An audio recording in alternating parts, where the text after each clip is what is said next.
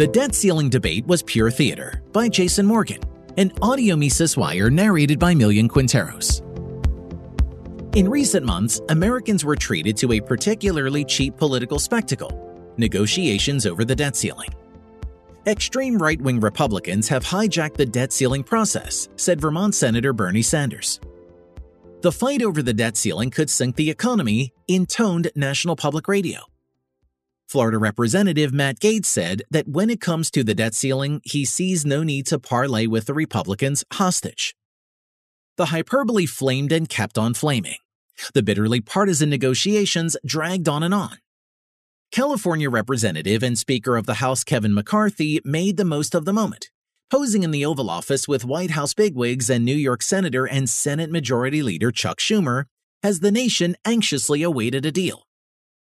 Treasury Secretary Janet Yellen had been enacting extraordinary measures since the debt ceiling was breached on January 19, 2023. Something had to be done. Thank goodness the best and the brightest were on the case, Finally, right down to the wire, the Senate passed the new debt deal on June 1st. Debt Armageddon had been averted. Americans and the rest of the dollar throttled world needn't have worried, however. The deal was done before the negotiations got started. Like professional wrestling matches, the fight was scripted and the moves were staged. The economy is rigged. The debt ceiling was always going to be raised. Some junior politicians failed to understand what had happened.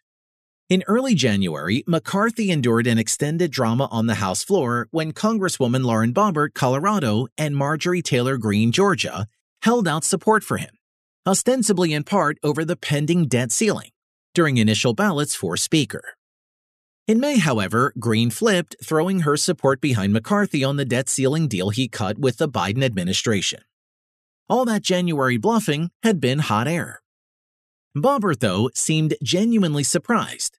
In a June 1st statement, she wrote this The House passing this so called deal was another example of the swamp shoving a six plus trillion dollar blank check for Biden down Americans' throats.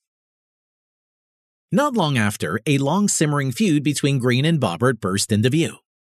Steve Bannon, for his part, called for Greene and every other Republican who voted with her to be primaried over their support for the debt ceiling deal. Boebert, I can understand, but does even Steve Bannon not know that politics is as real as a mid ring pile driver? Alas, after this theater faded, we were left with the sighs of the commentariat, who lamented that leaders had failed to stop the fiscal hemorrhaging, preferring instead to kick the proverbial debt can down the road. This was all expected and played out as intended. During the recent debt ceiling negotiations, some players in the drama claimed to be working across the aisle to arrive at a deal. From the midst of political strife, lo political goodwill emerged, and so our republic was saved. Bipartisan compromise, good old fashioned political horse trading, had helped our great nation live to borrow another day. But there is no aisle. There are no real political parties.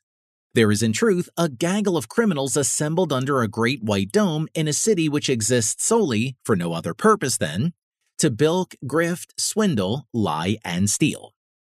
We cheer as one side lambasts the brazen larceny, the sheer immorality of its opponents. Little do we realize, though, that both sides employ the same agents who go around picking our pockets.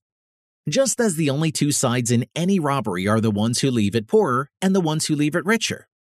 The only two sides in politics are those whose pockets are picked and those whose pockets are lined. The aisle is a distraction.